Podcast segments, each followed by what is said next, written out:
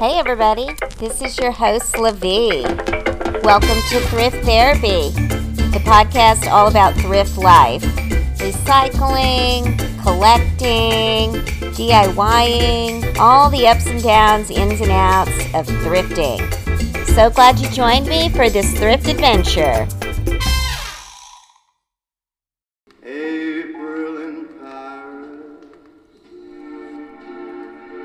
Hey, everybody. Welcome to Thrift Therapy. This is your host, LaVie. Those tunes you hear playing in the background are by none other than the great Frank Sinatra. The album that that's from is obviously thrifted, because that's all I review on here is thrifted albums, is Come Fly With Me. It also says featuring Billy May and his orchestra. Sounds important. I better tell you guys that. Anyway, Frank's on the cover looking pretty fly. He's got his thumb in the air. He's got the hand of a lady. He's wearing a dark suit, a snazzy hat. And there's a plane in the background by TWA with like a red racing stripe up the stairwell that connects to the outside of the plane and goes down to the tarmac. Old school. I remember climbing those when I would fly to see my from my parents to see my grandparents, and I would fly alone when I was little, and uh, I would have to walk up those stairs. And I remember one time I dropped my teddy bear down the stairs, and it seemed like it was gone forever. But of course, it was just at the foot of the stairs. Anyway, this record, I would give it, yeah, I'm going to give it four and a half nagels. It's pretty good. I like it. It's got two kinds of songs on it. This type, which is kind of the sexy crooner ballad. Maybe this is when you've had like seven bourbons. And then it's got this like peppy kind of swing, smooth, happy-go-lucky kind of tune on it. So there's there's the seven bourbons in ballad, and there's the like two bourbons in happy tune where you can still dance. So it goes kind of like this: one very slow ballad, one very peppy dancey tune, one very slow ballad, and so on. So they did a good job of balancing the record. And I think if you like Frank Sinatra, you're definitely going to be into both of those offerings. If you see this record in a thrift store, definitely buy it. I wouldn't spend more than five bucks on it, but it's a good find. So grab it. And I, I tend to do that with any of the Rat Pack. I have a lot of Dean Martin records for some reason. Those are a little bit easier to find. All right. Well, let me tell you what we're going to be talking about today. I have uh, dedicated this episode to Patreon member Jillian Price. She is one of my middle pledge levels that gets to pick the episode topic, and she wanted us to cover sustainability and the eco friendly aspects of thrifting versus buying brand new garments. So I have a guest on today, all the way from France, thus the music selection, who is going to talk with us about the negative aspects of the fashion industry, particularly fast fashion, and how thrifting is a good way to combat that while we work towards more global and more sustainable change. Other news I have for you guys is that I have two new Patreon members and I want to give them a shout out. I appreciate all my pledges. And the majority of my Patreon pledges are thrift bag subscribers because that's how I like to run the thrift bag part of the show. I have Kathy, who's pledged in at the $40 thrift bag, and Elizabeth, who pledged in at the $30 thrift bag. Thank you for filling out your survey, Kathy. Elizabeth, I already bought some stuff for the September thrift bags on this holiday weekend. So that was pretty fun, and I got some really sweet deals 75% off at Thrift City. Shout out to the Thrift City employees if you're listening. Y'all are amazing. And then I went over to Buffalo Exchange and I picked up some rad things as well. Love you guys. You're my favorite. I hope some of you are listening to the podcast because I know I talk about it all the time. Okay, in other news, what do I have? Oh, I wanted to tell you guys that I don't have any five star reviews to read you. I think that you're tired of me telling you, or that all of those who are going to write a review have. Just in case neither one of those is true, pretty pleased with the cherry on top. Go over, rate, review, and subscribe to the show. It really helps Thrift Therapy get noticed and it helps people find us easier. Also, Today, I want to read some listener comments because as I was putting together the episode and editing the interview with Jay, I began to think about what's the opposite of fast fashion? And I thought, well, it's something slow, obviously. And it made me think with some humor about maybe the longest times I've spent in thrift stores. I wonder what other people's longest time ever in a thrift store is. So I went to all my social media pages and I asked the question and I got a lot of responses. So I'm going to read some of those to you. But first, let me tell you, I think the longest time that I've ever spent in a thrift store, oh, I'm a little embarrassed. It was probably on the order of about five hours. It was a long one. But to be fair, it was really big I hadn't been there before, and I was with a friend who was also really into thrifting, and we just dug in. We were there like pretty much, it felt like the whole day. In fact, we were the last people there. I don't know what time we got there, but we were there a really long time, and they were like, Could you please leave now and take all this shit with you? So that was a really long time. I think that was the longest I've ever spent, but I have definitely spent entire days thrifting, just not all at one store. So I got to thinking a little bit about what makes it so fun to stay at a thrift store that long. Why would I be at? Because I'm pretty sure I've never been at like I don't know, Forever 21 for five hours. I don't think, unless I was working there or something.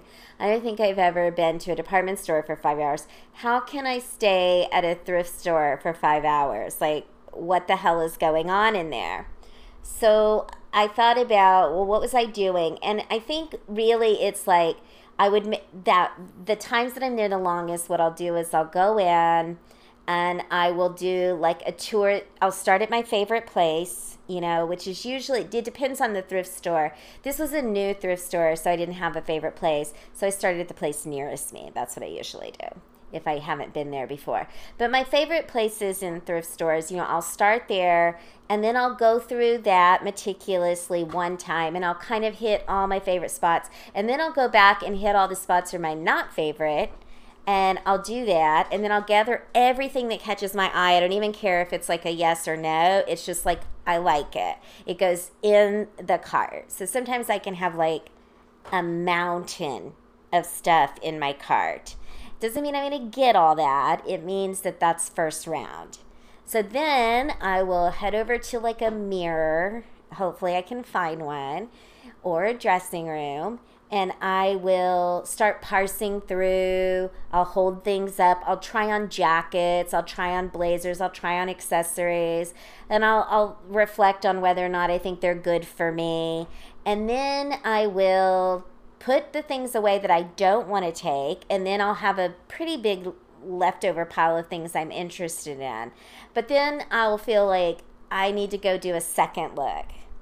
Because I think, like, on the second look, I'm digging a little bit more thoroughly and I have an idea of what kind of thing I'm really wanting now that I have a collection of probablys because I'm trying to fill in little gaps. Like maybe I'll have found a really cool jacket and what it needs is a skirt that's pleated, or maybe I'll have found like a really cool pair of trousers and I want like a sloppy t shirt for it. So I'll be going back the second time to look at uh, things a little more closely and maybe also for particular items. And then if I get a second pile, I'll do the same process and I'll go through. And then everything that's left that I'm not 100% on, I'll go try it on in the fitting room. And then that gen- usually generates a whole pile of no's because things just don't always look on you the way that they look on a hanger. And sometimes the opposite's true. Sometimes things look amazing on you that you're kind of like, I don't know, I'm not a hundred on this.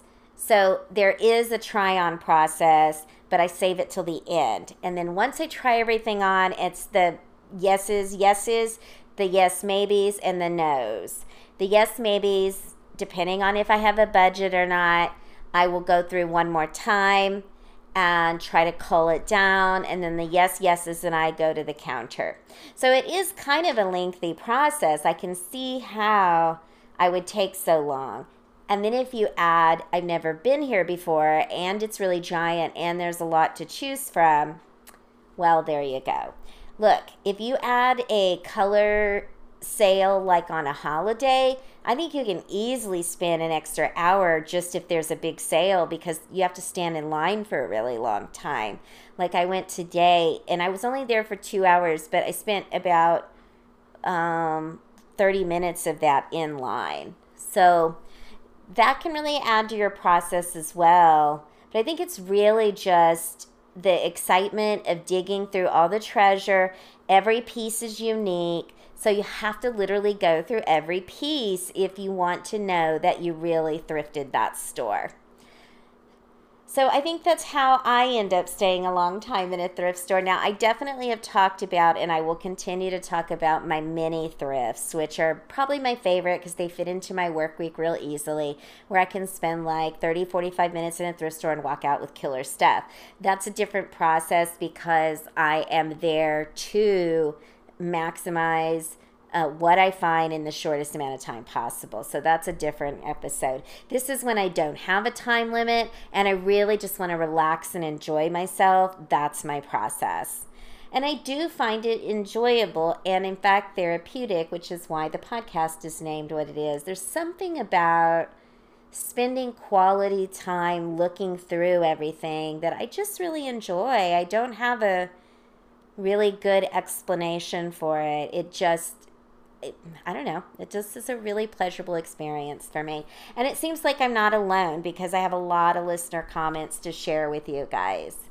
Andrea says, her longest time is four to five hours, and this is what she does. I walk around, go through everything, throw things in my basket, sit down, go through and inspect zippers, buttons, holes, soles, etc.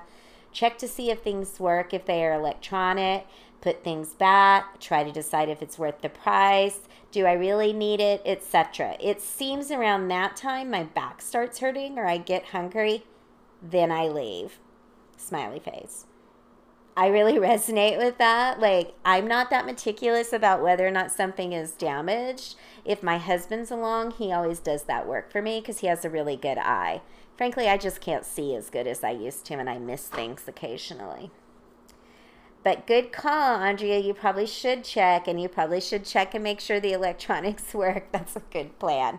And yes, yes, yes to the back starts hurting, or I get hungry, or I have to go to the restroom. Any one of those things is likely to make me ready to go. Marilyn was replying to that comment, and she says that she had a clerk tell her Thursday, I was there for one hour and 45 minutes, and this is all you found? Yes, I was looking for a purple string for 50% off. She says it's the sticker that's purple and like 20 exclamation points. I'm sorry, Marilyn. I bet that was frustrating. It sounds like you spent a lot of time trying to find something and then you found out you were looking for the wrong thing. I hope you found some cool stuff anyway, whether it was half off or not. Marcia says about two hours. I may leave and hit two more nearby thrift stores. I have Savers and three other thrift stores within a half a mile of each other. Also, in that area is a clothing mentor and a Goodwill, about a five minute drive from there. Near my Savers is a furniture consignment store, also. Oh my God, Marcia, I think if I lived there, I could easily spend, I mean, at least two hours, probably more like the entire day That sounds awesome. Denise says, I was at the bin store for three hours last Friday. You know, Denise, the bins requires a lot of time. I've only been there once this year and it was about three hours. It it it took a while. I agree with that because however meticulous you are in a run of the mill thrift store at the bins, you've got to be, you know, at least twice as meticulous because the things in there are pretty uh, intensely buried among garbage. Let's be honest, garbage. So you really have to be patient and you have to be uh, really focused and stay at it for a while and you will really find some good stuff for, for really, really cheap. Sarah says, Oh man, probably three hours way back in the day when I was new and didn't know the ropes. Now I'm super efficient. Winky face. That's a good point, Sarah. I think I can do my mini thrifts now because I'm super efficient and I really know what to do.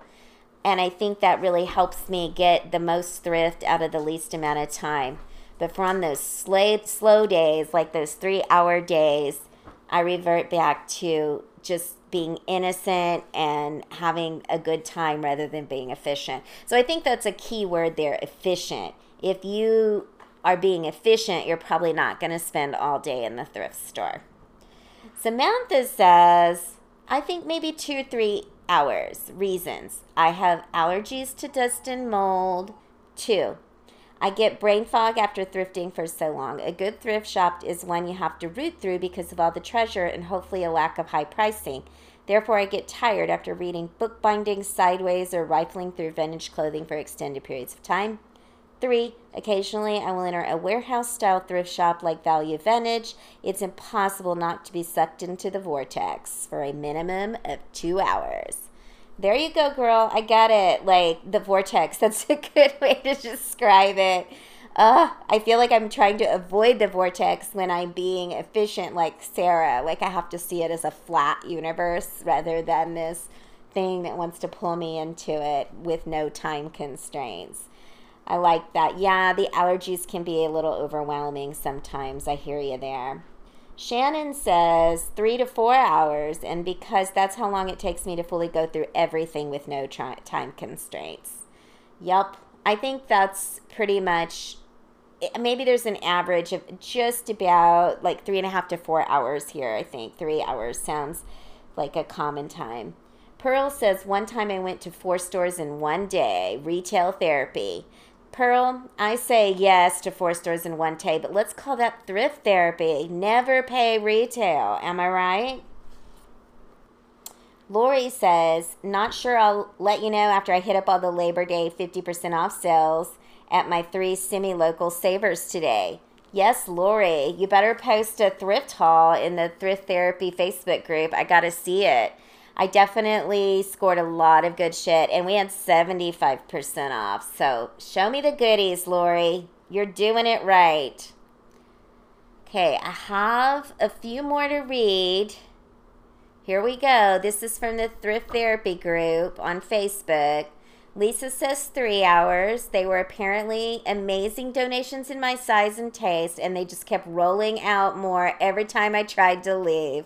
Heart face laughing face. Yep, that's the best thrift day ever. Like, that's like dream thrift day. That's so good, Lisa. I would never leave. Cancel my life. I'm just going to thrift. Sherry says four hours at the Salvation Army in Chicago, three floors, trying on costumes and vintage dresses. I mean, Sherry, shut the front door. Four hours, three floors, dying. I really need to go to this Salvation Army. I hope I get to go to Chicago just so I can go there. In fact, that's where I'm just going to randomly vacation in Chicago so I can go to a three floor Salvation Army. That sounds amazing. Estrella says two hours at the bins because it's the bins. Yep, the bins. They suck you in. Madeline says, not sure an exact time span for me. It depends on how long I browse and how much stuff I gather to try on and how tricky to try on the pieces are. You know, I have this thing now where if it's hard to try something on, I'm already over it and I just give up. Like, if I can't get it on at the store, I definitely don't want to fuss with it later. I just can't. But I hear what you're saying. Sometimes you just want to browse like more than other times, right? And sometimes you're luckier than other times. So that makes sense. Lena says two hours, maybe three. I get indecisive a lot and I have to put it down, walk around and go out, then come back sometimes.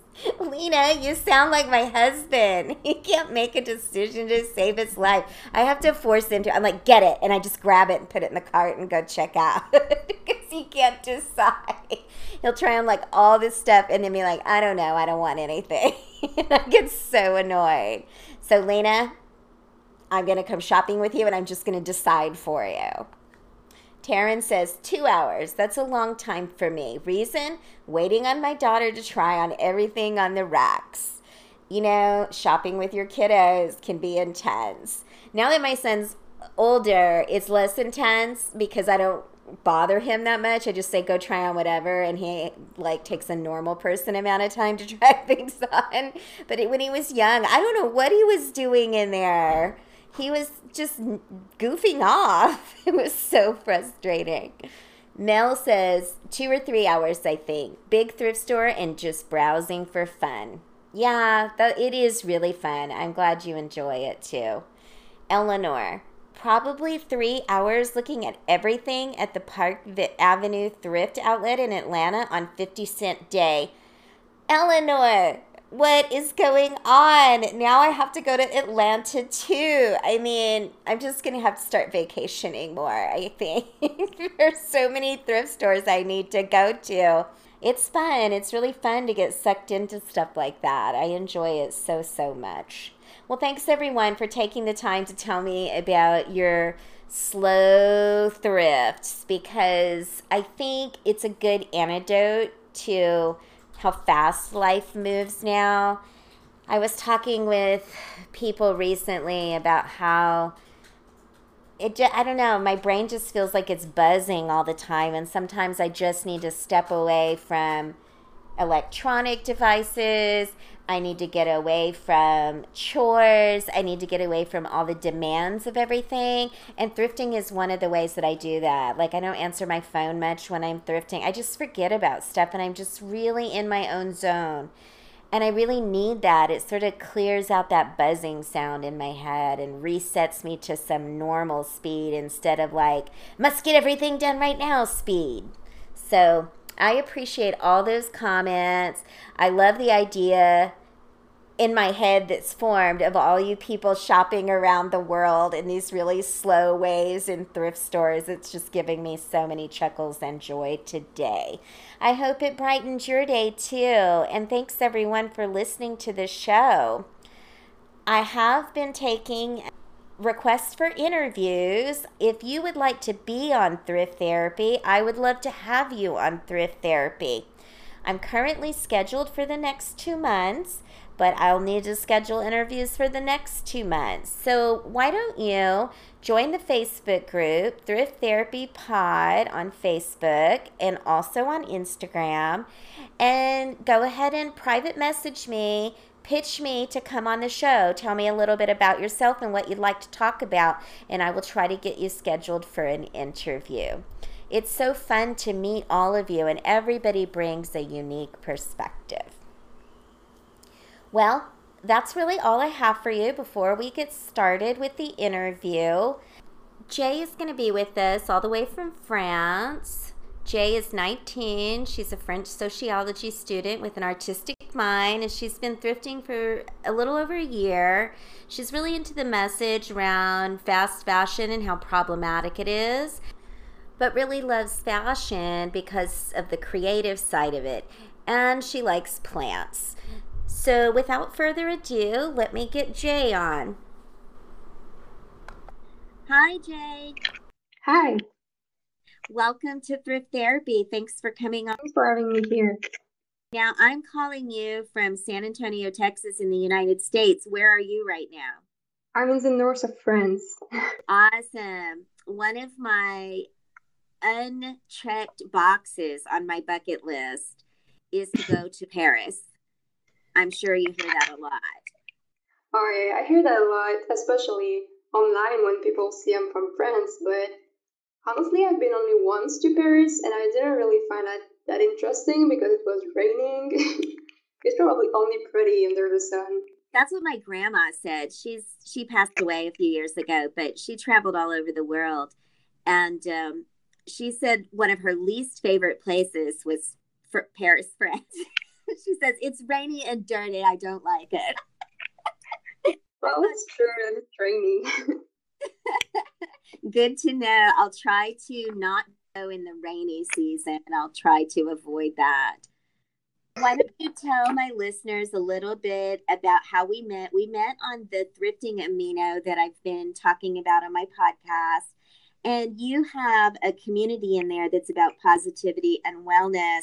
So why don't you just talk to us a little bit about that? All right. Um, so it's a community called Become the Best Version of You. And I started it in February of last year, I think. And um, the goal was to help people do things for themselves, for other people, and for the environment in general. So to help them do positive things. And now it's going more into the direction of mental health and self love and positivity in general. I like that. That's really cool. And I think online, I find it very challenging sometimes because it moves so quickly. And I think people say things that they wouldn't say if you were in person, like they would maybe filter a little bit more. you agree? yeah, I even do sometimes, but that's because I'm too shy in person. I will be more understanding maybe online. If someone is mean to me, uh, I will try to calm down. But if they're really not trying to help the situation, I may get mad. While in person, I would never get mad at someone. So we just feel way too free online sometimes. So, why don't you tell me a little bit about what happens online in your positivity community? We try to just, um, with the other leader of the community, um, we try to make challenges to make people um, get out of the negativity that they may have towards themselves. And I also see people helping each other a lot. Some people just need to rant about a situation, and people from an exterior view have a more objective view on the situation. We are calm about it because we don't have any negative feelings about it. So we're able to show each other that we blame ourselves when we're not guilty of something. I can't remember an example right now, but um, a member needed help because of the, something she did that she felt like wasn't good. And together we found kind of a solution of how she should feel towards the situation. Um, we tried to explain what was not her fault and why she didn't forgive herself. And I think that's just a group where we can help each other and inspire each other. It's so great to have a community like that. And and just like therapy, I think, is when I go to therapy, one of the things that I really like about it is that I'm not talking to my friends or my partner or my family or even my coworkers. I'm talking to somebody who isn't in my life. Like I don't see them all the time. And so it gives me this sense of freedom. Like we were talking about, like maybe being on Facebook or something, there's a sense of freedom to be less filtered and less um, constrained, maybe. So maybe I would open up to myself and to others in a way I wouldn't if I was talking to a friend or something, because I would want to preserve my identity. Um, people see us a certain way, and we may be scared that they change their view if we talk. But with a stranger, it can be easier. I think so. I think it's okay to do that. I think it's healthy to allow yourself those outlets. Yeah, there can be even more honesty in a conversation with a stranger because you're not scared. If they judge you, well, you won't see them again anyways. And if they judge you, you know you're not gonna build a relationship with them. But if a friend judges you, you can be really disappointed. And we worry way more about what friends will think because we want to stick with them.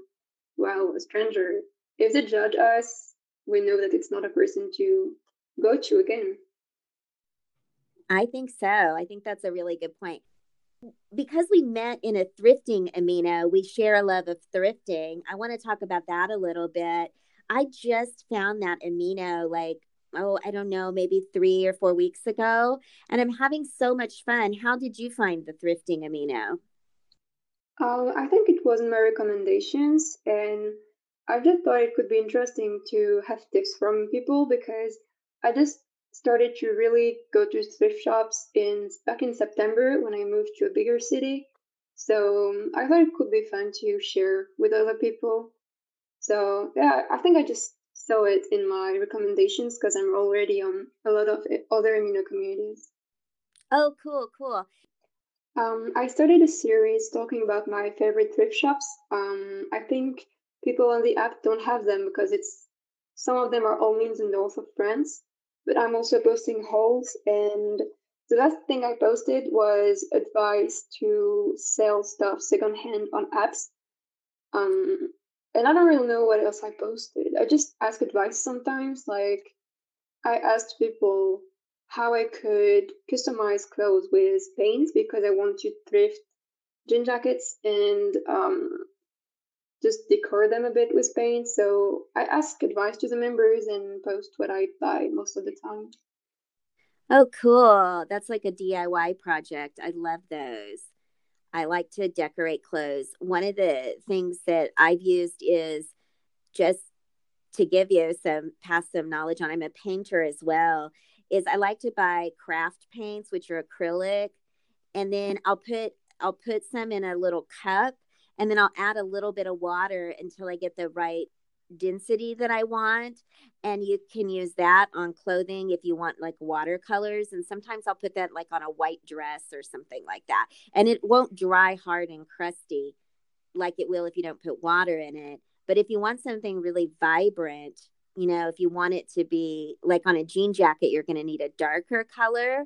You're going to want to use um, like go to the craft store and get high grade acrylic paints and they're in tubes so they're highly pigmented. And then you can water them down a little bit too so that you can get rid of the crustiness. Now they're a lot more expensive but you won't use as much so you can go ahead and get a smaller tube. And then you can always use the the craft paints from the model department if you're working with a particularly difficult fabric that may be shiny uh, for like model cars and stuff. And then you can always use the fabric paint that is also a little more expensive, but it doesn't wash out, which is really nice. That's it. Pass right, I'm trying. I'm gonna try with acrylics, and since jean jacket is not washed as often as other clothes because you probably don't wear it every day, it should be okay, I think.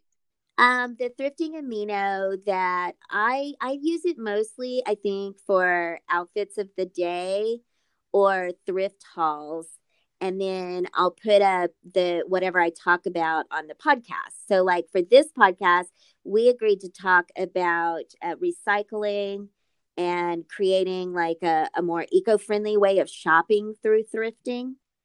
And so I'll put that up and say if you're interested in recycling and the eco-friendly aspects of thrifting check out this podcast so I that's really what I use it for. And then I really love to look at other people's thrift hauls. That's what I like to look at and take polls. That's really fun.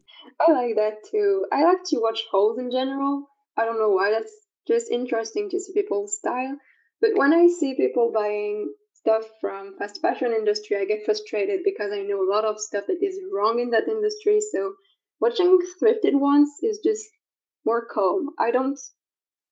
I tend to sometimes just a bit judge YouTubers, for example, who do super big hauls of brand new stuff that they probably won't wear. So yeah, I don't have to be bad and judgmental on thrift amino because I know that people buy secondhand. I'm trying to not judge the people who buy new like influencers who basically their job is to influence people to buy new. Um yeah. I just prefer watching thrifted hauls because it's fun too to see what unique pieces you can get secondhand. That's a good point. I think that's one of the things that I like about thrifting is that if I versus like if I go to a, a, shopping center or a mall or somewhere where I'm going to buy new goods, is that it's not as thrilling because when I find something I like, they probably have my size. Five other people probably tried it on this day. I don't know. It doesn't feel unique. It feels, and it doesn't feel lucky you know what you're going to find because it's in five other shops and it's on ads everywhere and you've seen everyone in the streets and online wearing it so it's less exciting. I think so too. It's like not i don't get that buzzy feeling that i'm like look what i found. And it's my size and i love it and it fits and look i also got a whisk for my kitchen in the same store. That's another thing i like about thrifting. It's like you can get everything you need in one place. Like I don't have to go to five places to get something for my kitchen, something for my feet, something for my head, something for, you know, my friend, a book. I can buy a book, I can buy a record, all in the same store. I love that. Yeah, it's also less stressful. I don't know, it's more chill. Yes, it is more chill. I like it too. And the music isn't as loud, which is really nice yeah, there's less people in the same space. Like I like big stores that are empty, like there are very little clothing in a big space, but there are so many people and they're very I don't know, they, they look stressed. They're quick, they go to one part of the shop, they go try it on, they go to pay, and they just do that very fast. But in thrift shops, even if you're with the same amount of people in a smaller space, they're more chill and they're more cool and they're not stressing out because they know it's going to take time anyways. I think so. I think a person who isn't in that mind space really stands out in a thrift store, and everybody's like, you need to chill. yeah, your bitch is showing, so calm down a little bit. Yeah. we get sort of like you're running our Zen space. And I'm guilty. I've been in a thrift store at times when I probably didn't have the right amount of time to be there.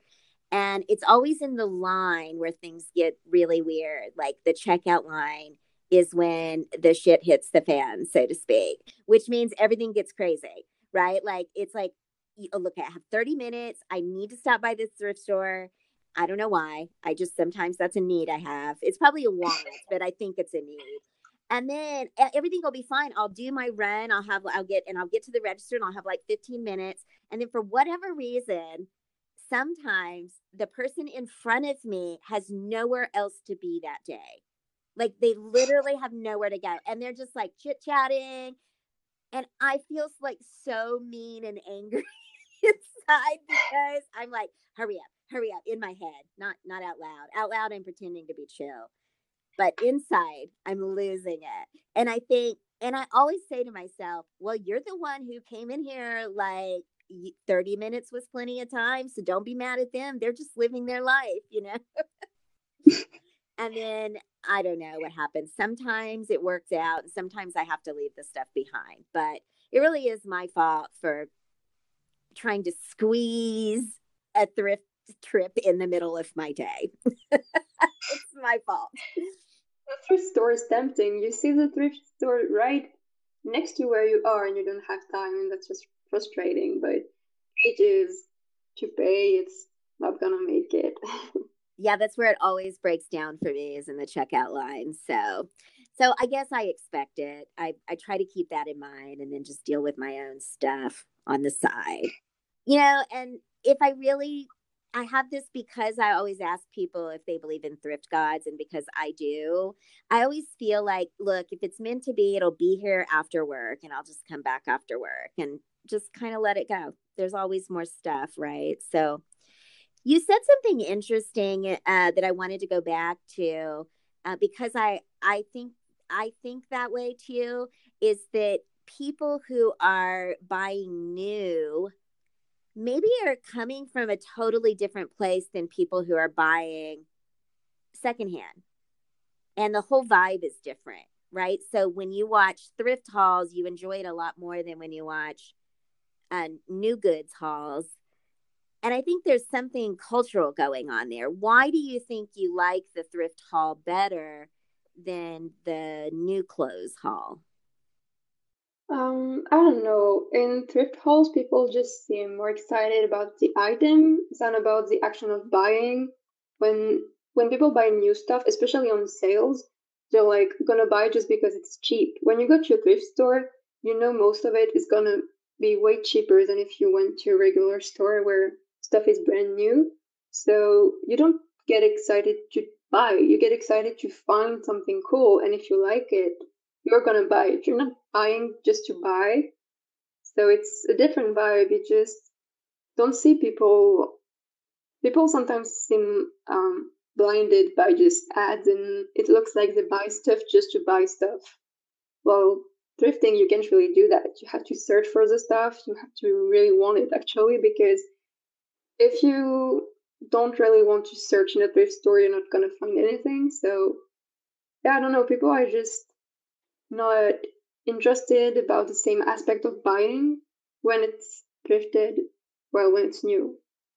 Yeah, I think so too. Now, I will buy new and I buy thrifted, but I very rarely buy new. I mostly just because of what we said before, which I just don't like to go to those stores as much because the I, I get overwhelmed in those the the new store vibe. It's I find it very overwhelming these days but I don't mind having new clothes. In fact, when I find something at a thrift store that still has the tags on it, I think that's pretty cool. You know, I'm like, oh, this is awesome. So it's not like I'm down on new clothes or anything. It's just more like the whole shopping experience is less fun for me and less enjoyable. But I do think for me, I try not to judge people who buy new because I feel like I need them. I need them to buy new and not wear it and donate it so that I can buy it for three dollars. like, yeah, that's true. That's I try true. to feel grateful. um, on Twitter yesterday, I actually just made a thread about what we're talking about. Um, because I heard a number, I'm not really sure if it's exact because I didn't find the source that the YouTuber was talking about. Um, but she said that um, women in the UK were asked how many times they wear something before throwing it, and they um, the number that came out of the study was people wear an item seven times only, and people were responding to my tweets about that, saying, "Hey, I thank them because it's right away, and then I have it for free, or I have it for three euros." So we kind of need people who waste sometimes, but yeah, I just try to encourage people to buy with a different mindset. Let's talk about that mindset a bit uh, because one of the, I think one of the things that you posted in the thrifting amino was some of the negative aspects of the garment industry the way it is now and some benefits of recycling that thrifting has that helps protect the environment from some of those hazards. And then I reposted that article in my Facebook group, and a lot of people were really excited and interested in that topic. One of my Patreon subscribers really wanted for me to do an episode on the recycling mindset of thrifting, right? It's like you pay less, you support a better industry than the fashion industry who does better things for the environment and for the social landscape and then all the ways that that could affect and trickle down into our personal lives. So, what are some of your views on why recycling is important, why thrifting is eco friendly, and what makes the fashion industry or the the um, the new clothes industry so toxic? Um, well, people want to buy a lot now. We don't just want to buy stuff we need. We just, if we like fashion, we want to have clothes that we enjoy to be able to play with fashion and stuff. So to be able to give that available to the most people, um, the fashion industry has created um, the fast fashion industry is changing their clothes like every two weeks and making it cheap. And to make it cheap, um, they have to like they don't pay people a lot. They make the clothes in countries where the salary is a bit lower so that they are less against the law to pay people really poorly. Um, and they really sometimes don't even care about what happens to the chemicals used in their clothes. If it costs too much to clean the water, maybe they won't clean it at all. So it just uh, pollutes a lot and really exploits people basically. And also, the fast fashion industry um, is creating an image of people, and especially of women, that I don't like because um, their models are often are very young. Sometimes they take models who are 14 year olds to present clothes for grown women, so we can't obviously have the same size as them, and it makes some people feel bad. So, on every aspect, I don't like the fashion industry because it's toxic socially, ecologically, and just for a lot of reasons. It's an industry that I don't want to support. So, and also we we waste stuff that we buy from them. So, um, an item doesn't cause harm only before we buy it; it also causes harm after we buy it because most people get rid of their clothes very fast and without really knowing where it goes.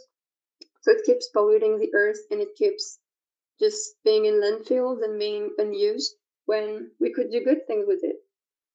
I like that. That's a good awareness. I'm particularly interested in the idea that you presented that it's sending a bad social message because it capitalizes on using maybe teenage models for clothes that are marketed towards adult women and I think that's a really nuanced and very good point because it's one that doesn't get talked about a lot in this context. I think when we tend to talk about gender and fashion, we talk about it in this whole kind of way. We talk about it in an advertising kind of way rather than really just looking at fast fashion as its own problem. So that was a great point. And it's certainly something I experience as a 48 year old when I go shop at, like, say, Forever 21 so I love some of the clothes there. But first of all, I have been socially conditioned to think that I don't belong there.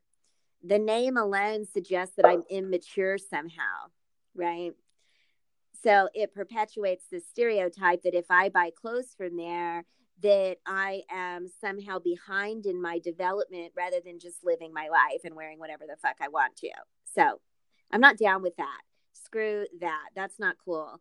And then i think the other thing is is that it it's um it's saying that if i buy cheap fashion then i must not be successful or something like that right? So the implication that is as an adult woman who's in their 40s i should be buying more expensive clothes that this fast fashion stuff is just for kids.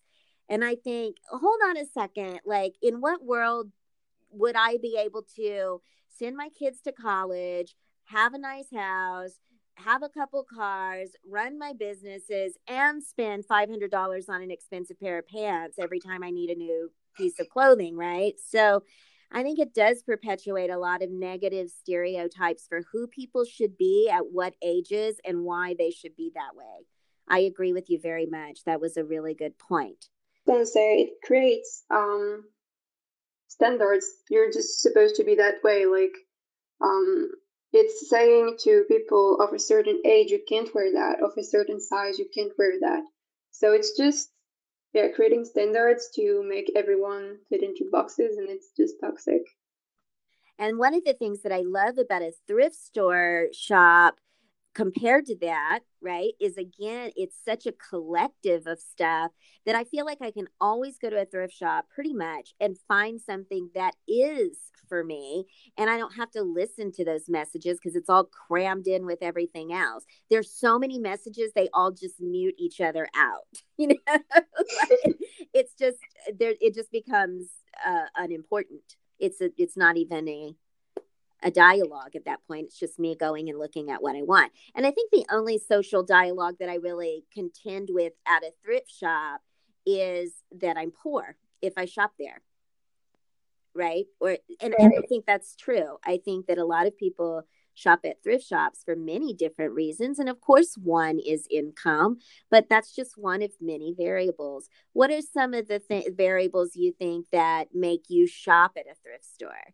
So you've mentioned that you like to be eco friendly. Any other ones that come to mind? Um, I want to yeah boycott the fashion industry, but also it's yeah it's cheaper. Um, the the clothes that I could afford would be stuff like Primark or maybe even H and M, and that's stuff that I want to boycott. I can't afford ethical brands, for example, so the thrift yes. shop is also good for that reason, and also for what we were talking about, um, fact that it's way less stressful to be in a thrift shop than in a big store with so many things in there that you see everywhere and loud music and yeah, just less stressful and people there are just you feel less judged in a thrift store because you can just buy anything really. Um, you don't have to. I mean, you never have to stick to maybe I don't know. I, I buy a lot of stuff from the men's section, and in other stores, people kind of look at me in a weird way, especially if I try it.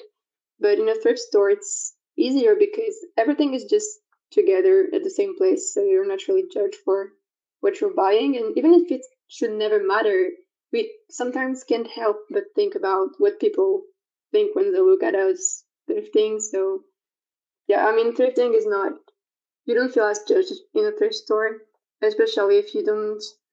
Um, for me, it's not a part of it because, um, I mean, I'm pretty much fitting in the standards of the fashion industry now.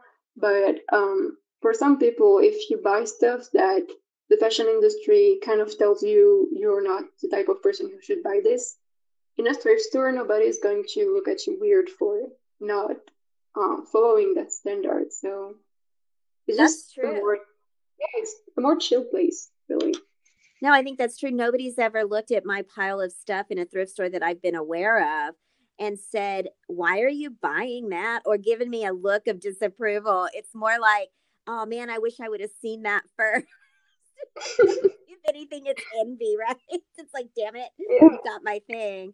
But I, I agree with you. And I, some of the other things I want to pick out of that is I want to go back to this idea that there's some very unethical and dehumanizing behavior going on in the fast fashion industry in particular.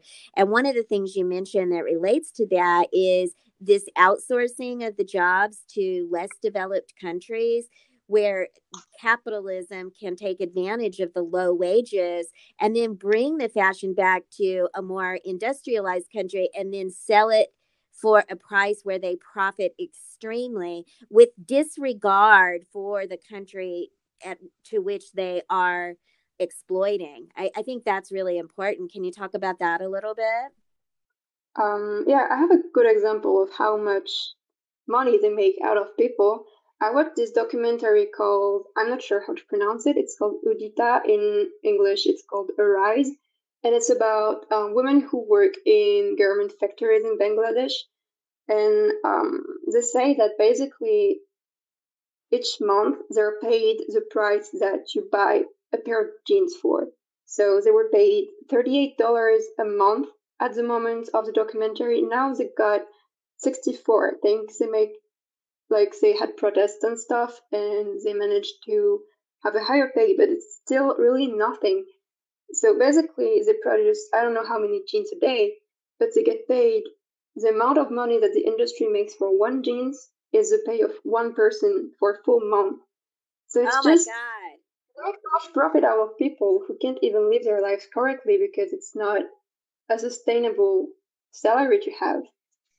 And the thing I think that pisses me off about that the most is that when I think about being, let's say I'm that wage labor in that undeveloped country, I'm grateful for that job, right? It's like, this is an opportunity for me and it's and I'm feeling grateful to have the work because I need to feed my family. So what's exploitative is that this more developed country that has more knowledge and more awareness of the larger impact of this is ignoring all of that information and capitalizing on this the individual person's disparity and gratitude.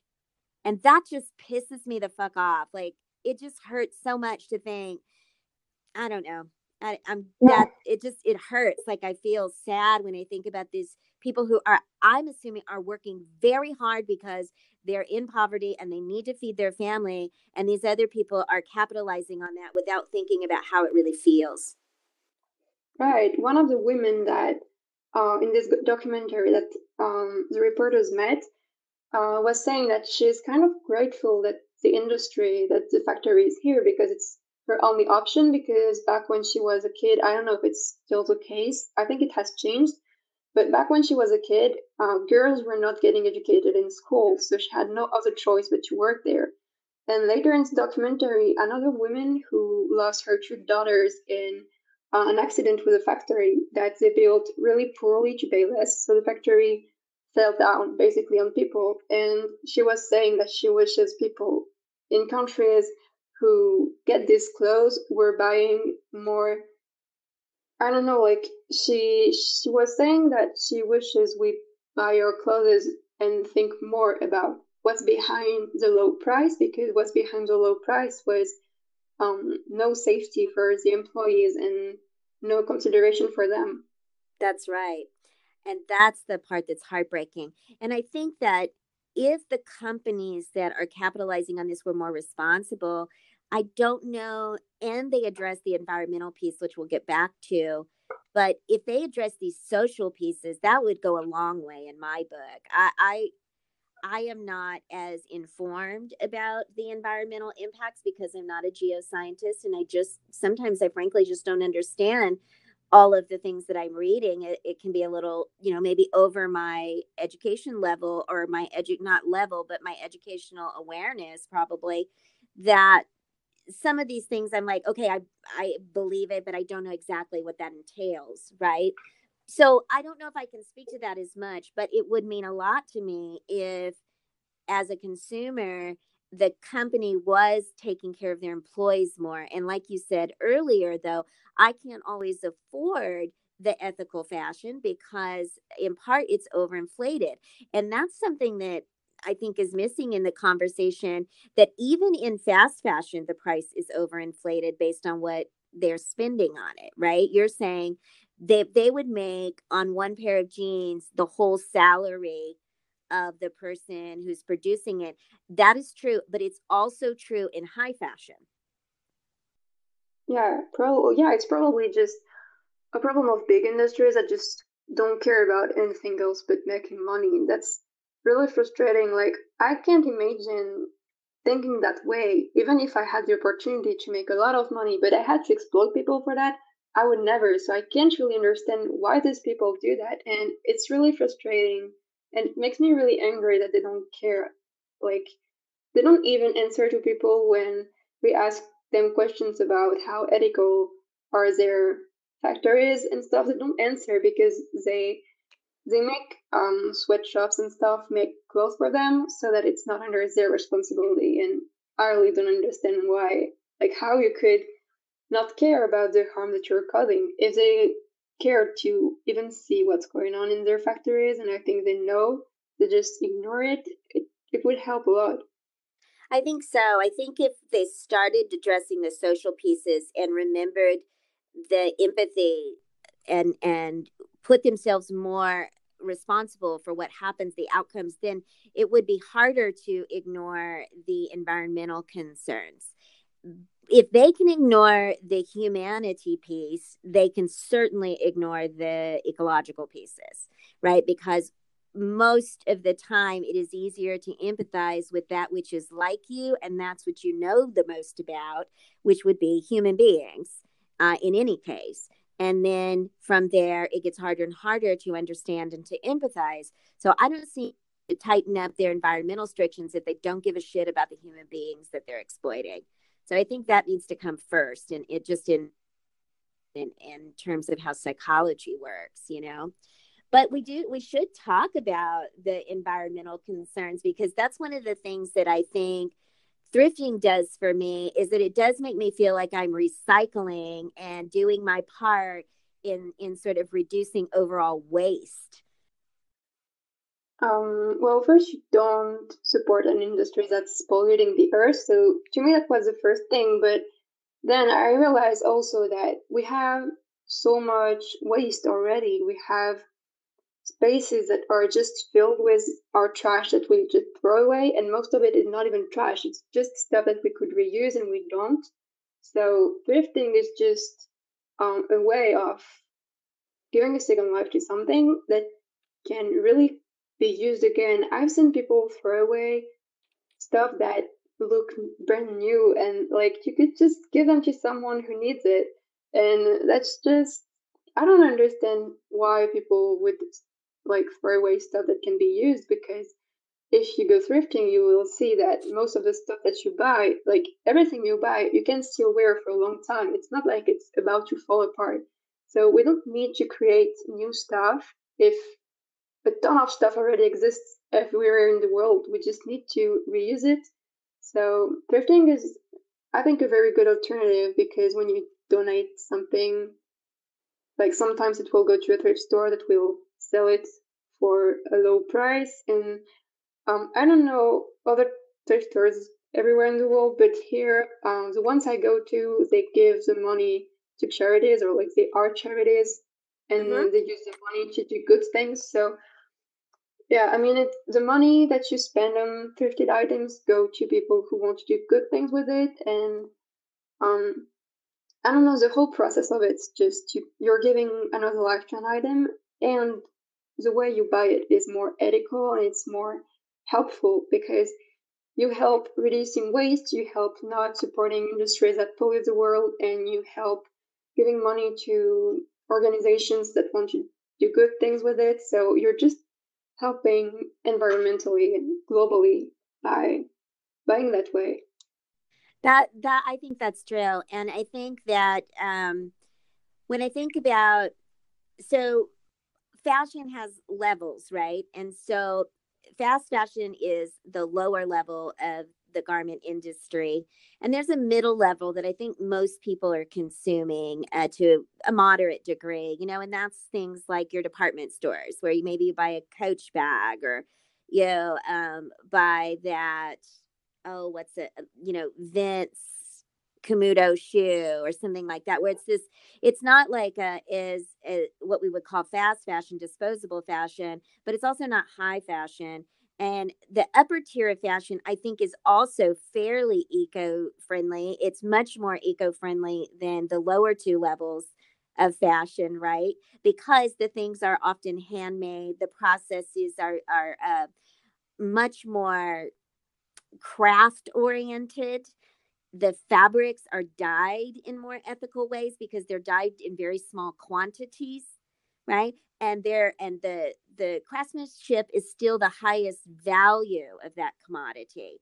So when you buy something a couture piece you are buying a handmade object that even if it's produced for more than one person is produced in a much more ethical way. Just simply by the constraints of making that garment it's not that that person is intending to be ethical it's that the way that it's made comes with those constraints. Does that make sense the way i'm saying that?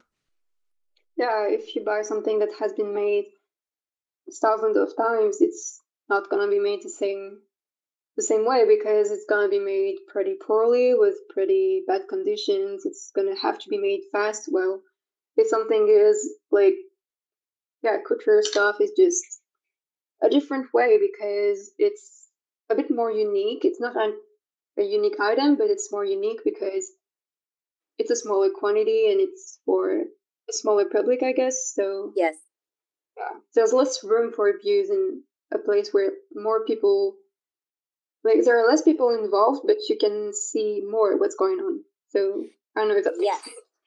Yeah, no, that's exactly it. And then where I see that the the thrifting came in for me when I was young was that I actually wanted those things. I've always, since I was a really small kid, really loved fashion. And when I think of fashion, I don't think of fast fashion. I think of runway.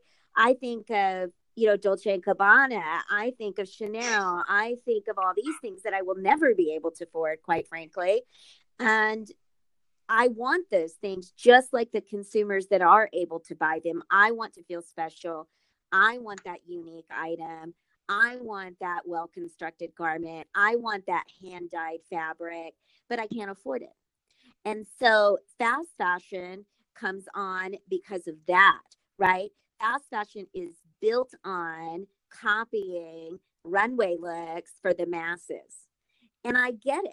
I do. The problem comes into play in the production of it, right? And that's where it's impossible for vendors and for creators of fast fashion to replicate these looks on the runway without cutting corners and selling it for a low price. So we're in kind of a conundrum there, right? So it's not like I think an evil board of people is sitting around trying to figure out how they can destroy the planet. That that's not what I think. I think that it's a it's a byproduct of people wanting the things that are inspiring but not being able to afford them because there is an elitist gatekeeping process there where I can't have this Chanel. Why does the Chanel jacket have to be $5,000? Well, that's a really important question, I think. And when I look into the environmental aspects of fashion for high versus low end items, you can really see where some of that money's going. But there is no universe in which a jacket is actually worth $5,000.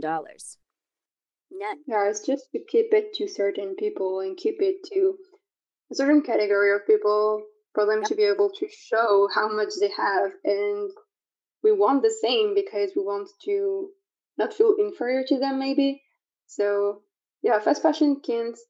Fashion can't be as cheap as fast fashion is without being unethical, but then maybe we need to work on not influencing people to do things that I mean, people are influenced by high fashion because they feel they are made to feel inferior if they don't have as much money as the people that can afford it. So the problem comes from literally everywhere. So that's very hard to fix.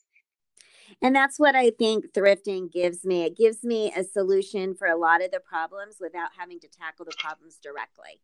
And I really like that. And so if you're feeling powerless as a consumer, uh, you know what? I understand that. I do, but you're not. You can thrift instead. I mean, that is to me the easiest way to address a lot of these problems without actually having to tackle the issues directly. You can do it in this indirect way by shifting the majority of your consumption to secondhand items. Sure, you still want to buy that occasional good that's new. Like, say you have a wedding to go to and you just can't find a thrift outfit fast enough that's just right for you. You know, go buy yourself that nice dress. But think about that as a one off rather than a way of living.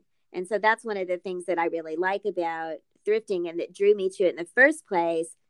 I remember one of my first big thrift finds was I was going to a Madonna concert back in the day when I was really young. I think this was the Blonde Ambition tour.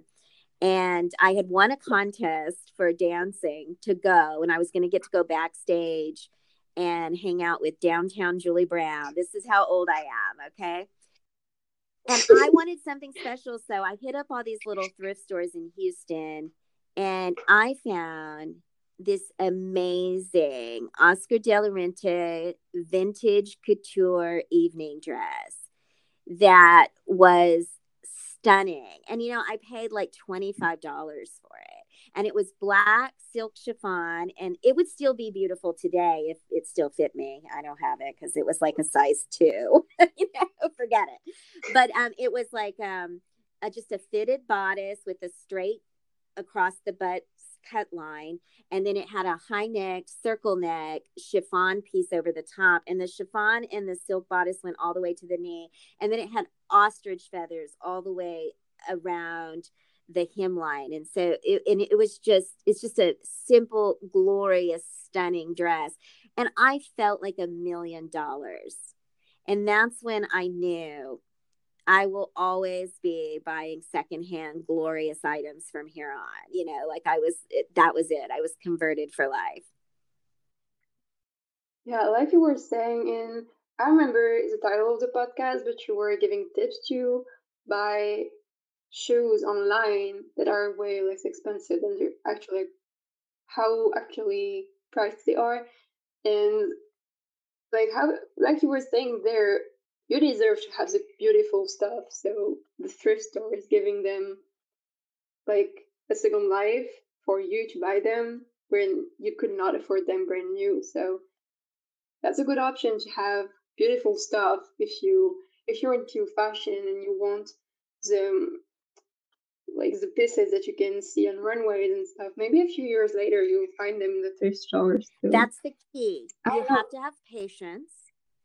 You have to have some consistency in your fashion personality which i think is the down is is a big downside of fast fashion too that we don't consider very much is that we're allowing ourselves to be inconsistent in our fashion identity we just go with yeah, the trend. Just go with the trend. But who are you? What is your trend? Yeah. I'm the same trend as I was when I bought that Oscar. I would still buy that dress today, you know, 25 years later. I would still buy it. My, ch- my style changed a lot since I started thrifting because when I, whenever I was in, in middle school, I think I started to like stuff that was not on trend at all. I liked high waisted jeans and large shirts and stuff like that. And it's on trend right now. So right now I could find the stuff I like in fast fashion stores, but I'm not interested in that. And since it's stuff that was on trend a long time ago, because fashion is kind of a circle, it uh-huh. always comes back. So I can find it in thrift stores. So I mean the stuff that I liked when I didn't know I could wear different stuff because I thought I just had to go with the trend. I can wear it now because it's everywhere in thrift stores because it's on trend so people buy it and get rid of it like they do with everything. But it's also you can also find the same pieces that were actually started in like years ago because it was on trend years ago and you can just find stuff that is unique and even if it's not unique at like right now if you keep the same style you'll end up being unique again because it will the trend will change. And if you don't follow only what's available in big stores you're able to keep your style because in thrift stores you can find stuff from any time that has ever happened. Mm-hmm. you can find stuff from the 50s from stuff that went on stores like two weeks ago because somebody got rid of it. You can literally find anything. So whatever is your style you don't have to build it with stuff that you can find right now. You can build your style with stuff that doesn't even exist anymore. I agree. And I, I think it's really knowing what your style is that isn't something that you can find in a store. Meaning I I can always go to the Gap or Forever 21 or, you know, some department store, Macy's or whatever, and I can find things that appeal to me and that I like, but buying that isn't going to tell me what my style is. Style is an internal construct. Next trend is going to be low rise jeans again because guess why? High rise jeans are in fashion right now. This is the way fashion works. If you want to know how fashion works, it works in polarities. Inspiration occurs along something that uh, Socrates highlighted, you know, back in 300 BC. So this has been happening for a long time is that there's something called the dialectic process. And what that means is that arguments are what create change, and fashion is no different. So, right now, we're really into the argument of high rise jeans. The counter argument is low rise. So, that's the direction we're headed in next.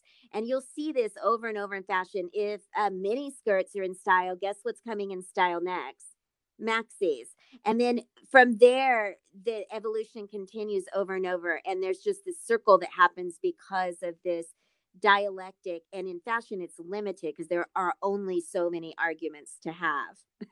It's more limited than other functions that we may see in society. So if you want to know what's happening next in fashion look at what's happening now and then think the opposite of it and then update it based on the current context so we're not going to go back to low rise jeans that are whitewashed and bell bottoms and whatever. We're going to go to a new version of low rise jeans, right? So, what I do when I'm parsing out a trend is I pick out the two favorite pieces of that and I keep them like an archive. So, when that trend comes back on, the ones that best speak to my personality, I already have them. And then I just add and update a little bit. Does that make sense?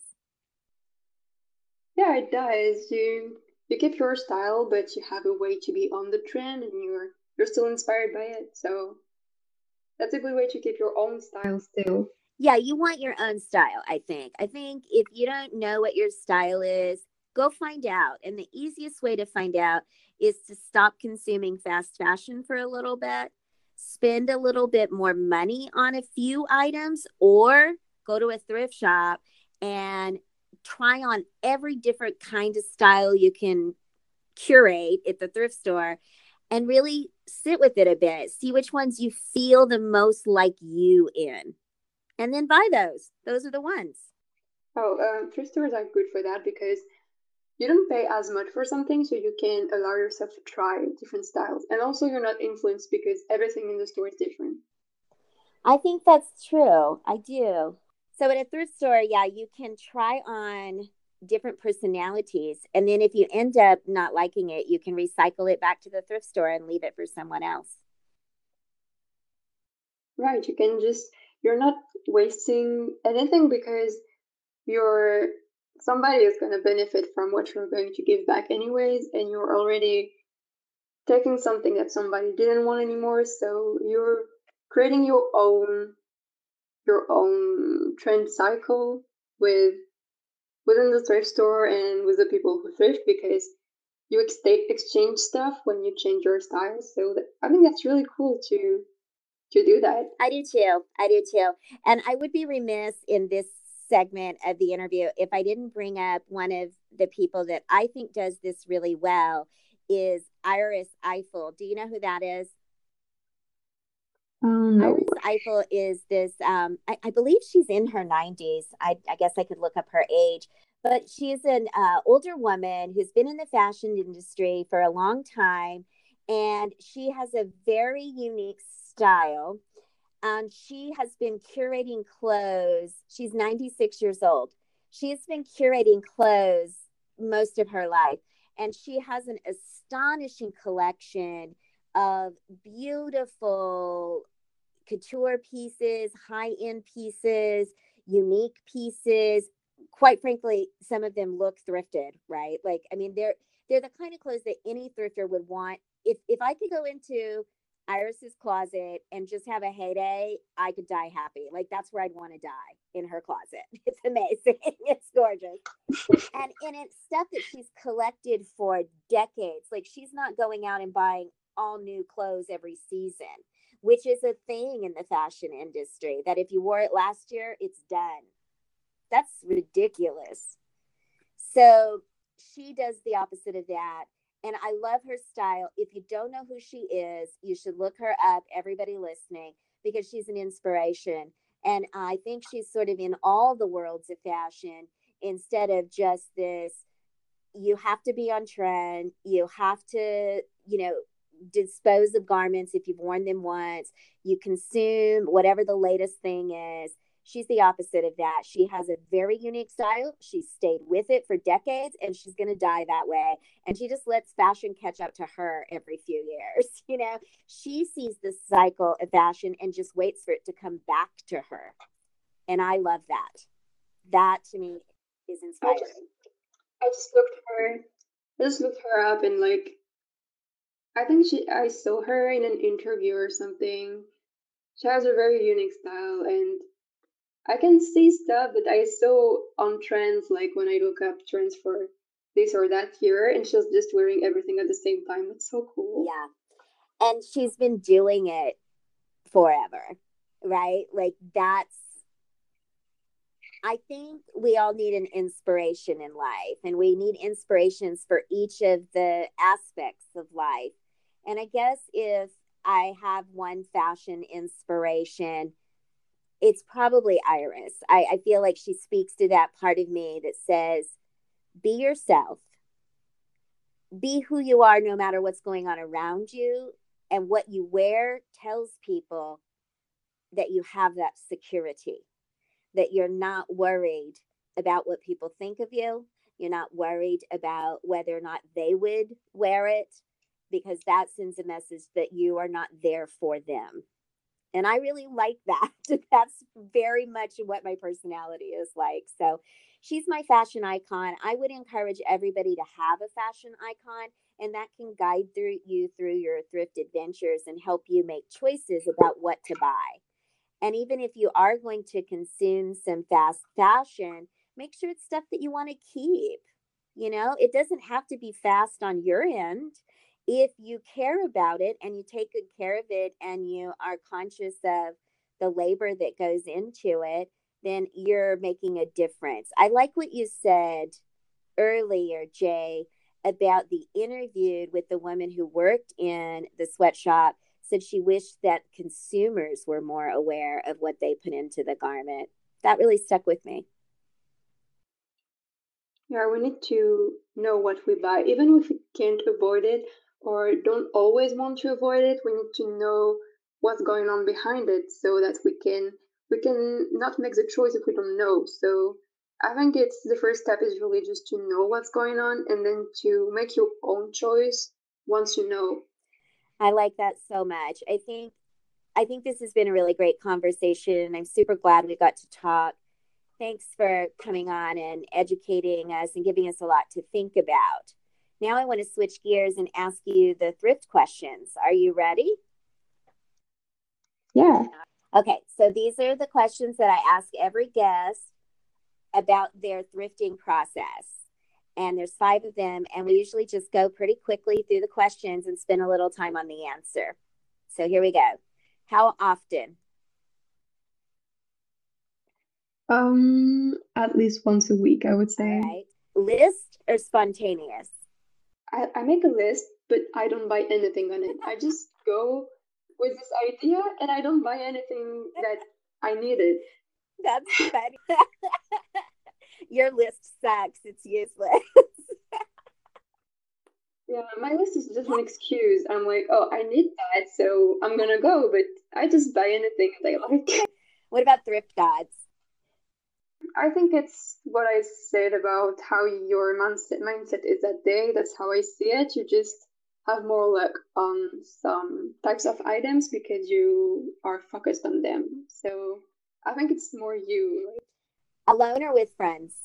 Uh, I've never been with friends, but I would love to. Uh, actually, I want to go to Paris to do all the thrift stores because there are way more than here.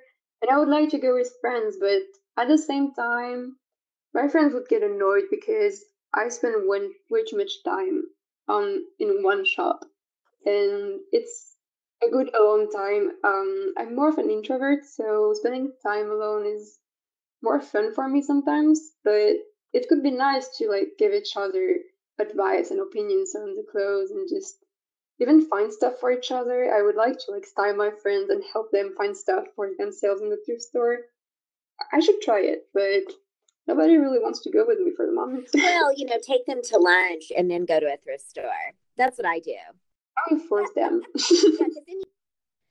so, what about best or worst thrift moment? Do you have like a seminal thrift story? Uh, the first time I went thrifting, I think now I'm selling most of the stuff that I bought because I just didn't really think about what I was buying. I think I bought stuff that wasn't trend, but I could find in store because I was not already in that mindset to um, try to have my own style. So that would be the bad thrift experience. Uh, nothing crazy or weird happens in thrift stores to me because I just don't go with people and don't really notice them. It's more about what I find that day. And um, best thrift would be one of the last time I went I went thrifting. I found really cool stuff, and I was just happy that the, the store changed the prices. So you used to be able to have three items for 10 euros and now it's four items. So I was excited about that because I had a good excuse to get more stuff. So that would be the good thrift experience. I love it. That's a happy day. I mean, see, that is another thing I love about thrifters is that we're always working the deal, right? Like we love the deal. Well, thank you so much for coming on Thrift Therapy. I talk to you. It was really fun to talk to someone in a different country too. I enjoyed this connection that even though we live in different places, there's so much that is fundamentally the same. That's really cool. I, I liked getting to know you better. Thank you for coming on. Thanks for inviting me. It was really fun. All right. Well, I will see you online, Jay. Take care of yourself and stay thrifty. Well, that was a lot of fun. I really enjoyed talking with Jay. She is very inspiring and reminds me of some of the reasons I got into thrifting. Not just for the good deals, not just to maximize my dollar, but also because it feels good to shop in a consumer smart way. And I think it benefits the planet and I think it benefits all of us equally instead of the disparities that we see in the garment industry. As always, you can find me on Instagram at Thrift Therapy Pod. You can also follow my outfit of the day on Instagram at Thrift Therapy Pod underscore OOTD. This is where I post all my thrifted outfits and I try to post one every single day. So if you want to know what I've been wearing for the past two years, go there. You can also join the Facebook group at Thrift Therapy on Facebook. And I have a website where you can find all of these links. Plus, you can sign up for your very own thrift bag, or you can find my Patreon link and sponsor the show that way without getting a thrift bag. I have dollar levels, I have $5 levels where you can choose a topic like Jillian Price did for this episode. I hope you liked it, Jillian. And if you have anything to contribute, please drop me a line. I'd love to know what your thoughts are on sustainability. Like I said earlier in the show, if you want to be on the show, email me a pitch at thrifttherapypod at gmail.com and I'd love to have you on and hear what you have to say about thrifting and how it affects your life. Don't forget to rate, subscribe, and review to the podcast, and be sure and tell a friend. Well, that's all I have for you today. I'm going to leave you with a promo for a podcast that I think you might be interested in. And I also want to let you know that while I didn't talk about the podocalypse, it's because I forgot my notes at my office and I wasn't there this weekend. So I will definitely talk more about the Podocalypse and the people I met in the podcast community that I had so much fun hanging out with on the next episode. See you then. Bye. Stay thrifty, everybody.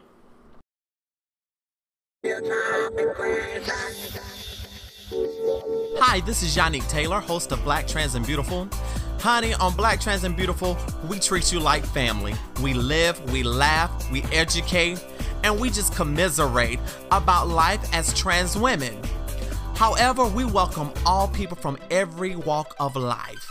So go ahead, subscribe, and take a listen to Black Trans and Beautiful. You can find us on Apple Podcasts, Google Podcasts, Stitcher, Spotify, YouTube.